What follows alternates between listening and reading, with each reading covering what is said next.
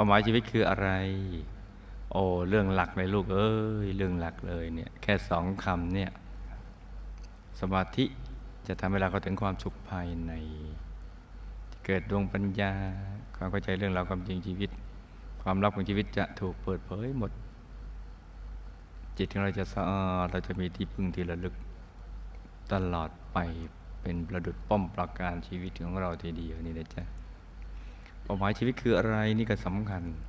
ถ้ามนุษย์ทุกคนในโลกรู้ว่าเป้าหมายชีวิตคืออะไร โลกจะเกิดสันติสุขทีเดียว สันติภาพโลกจะเกิดขึ้นอย่างแน่นอน แต่ทุกคนในโลกจะเกิดมาเนี่ยไม่ค่อยจะรู้หรอกนี่นะจ๊ะ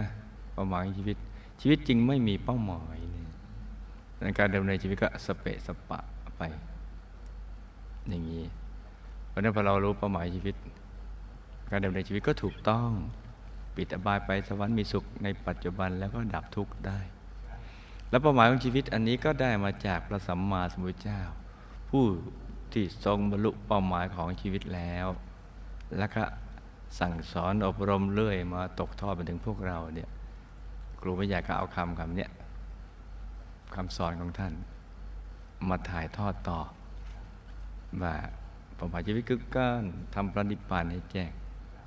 สลัดตนในพ้นจากกองทุกข์เพราะชีวิตมีทุกข์นะ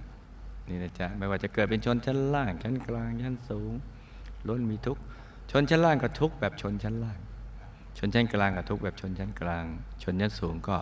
ทุกข์แบบชนชั้นสูง ไม่มีใครที่ไม่มีทุกข์เลย มีทุกทุกคนนี่นะจ๊ะดังนั้นการสลัดตนพ้นจากกองทุกข์จึงเป็นเป้าหมายชีวิตที่สำคัญ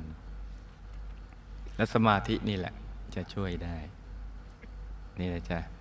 และต้องสมาธิด้วย ดูพระสัมมาสัมพุทธเจ้าผ่านวิธีการต่าง ๆ มาที่จะดับทุกข์เอาพบตอนนั่งสมาธิที่ใต้ต้นโพนั่นแหละ ตรงนั้นแหละจ้ะ